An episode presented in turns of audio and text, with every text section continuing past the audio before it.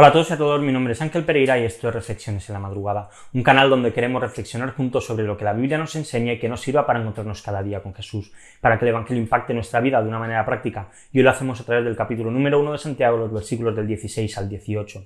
Hace algún tiempo me encontré en Twitter una frase que me llamó mucho la atención, que es una barbaridad y ahora cuando la, vea pues la, cite lo, lo veréis, pero Creo que hasta cierto punto en el mundo en el que vivimos tiene sentido que haya gente que crea así. La frase decía, necesitamos perdonar a Dios porque no nos ha dado lo que esperábamos. Y digo que es una herejía porque esto no es más que humanismo, psicología y no hay nada de cristianismo detrás de esa frase. En, esta frase se pone a Dios a nuestro servicio como si Él tuviese que darnos lo que nosotros queremos. Pero desde un punto de vista humano tiene cierta lógica decir esto. Porque si te enfadas con Dios por algo que Él no te da, tienes que perdonarle. Y por lo tanto tienes que, bueno, perdonar porque Dios no te ha dado lo que quería. Y Santiago nos avisa un poco acerca de estas ideas. Los versículos del 16 al 18 dice, Amados hermanos míos, no se engañen. Toda buena dádiva y todo don perfecto vienen de lo alto, descienden del Padre de las luces, con el cual no hay cambio ni sombra de variación. En el ejercicio de su voluntad, Él nos hizo nacer por la palabra de verdad, para que fuéramos las primicias de sus criaturas. Así que cuidado, no nos engañemos. Dios no hace nada malo. Y si hay algo y que, no, que Dios no nos quiere dar o no nos lo da, no tenemos por qué tenerlo y no debemos ni siquiera pedirle perdón y, y, quejarnos, sino todo lo contrario, tenemos que ser agradecidos a Dios por todo lo que tenemos.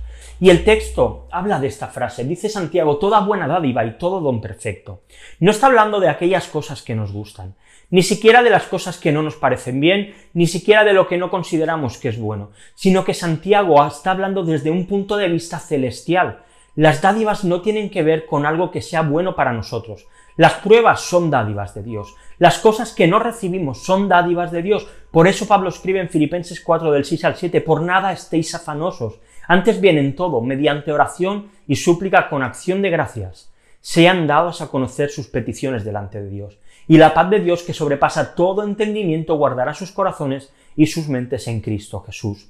¿Por qué presentar peticiones con acción de gracias? Porque todo viene de Dios.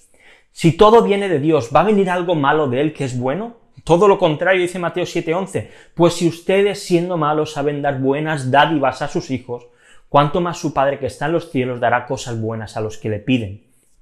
Sí, Dios es bueno, y Dios solo da cosas buenas. ¿Estás pidiendo algo y Dios no te lo está dando? Dale gracias porque no te lo dé. No te quejes de que no lo recibes. Hubo alguien que dijo en una ocasión, la peor broma que Dios le podría gastar a una persona es darle todo lo que su corazón desea. Agradece a Dios por su soberanía. Porque ¿acaso un Dios bueno va a dar algo malo a sus hijos? Por supuesto que no, así que podemos confiar en Dios.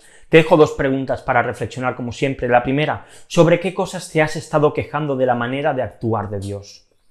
Y la segunda, ¿cómo te sientes al saber que Dios únicamente nos da cosas buenas? Y te dejo unos textos para que sigamos leyendo la Biblia en un año, Jeremías capítulo 4 y capítulo 5. Y lo dejamos aquí por esta semana. Si te ha gustado el vídeo y lo estás viendo en YouTube, dale a like, suscríbete al canal y dale a la campanita. Si lo estás viendo en Instagram, dale a me gusta, compártelo en tu historia y sigue la cuenta si no lo haces. Puedes seguirnos en Facebook y en Twitter, donde cada día encontrarás los enlaces para ver y escuchar las reflexiones, si lo prefieres en formato podcast, en iBox, en iTunes, en Spotify, en cualquier sitio busca reflexiones en la madrugada y allí nos encontrarás. Así que nada más, lo dejamos aquí y volvemos el lunes con una nueva reflexión aquí en Reflexiones en la madrugada. Hasta luego.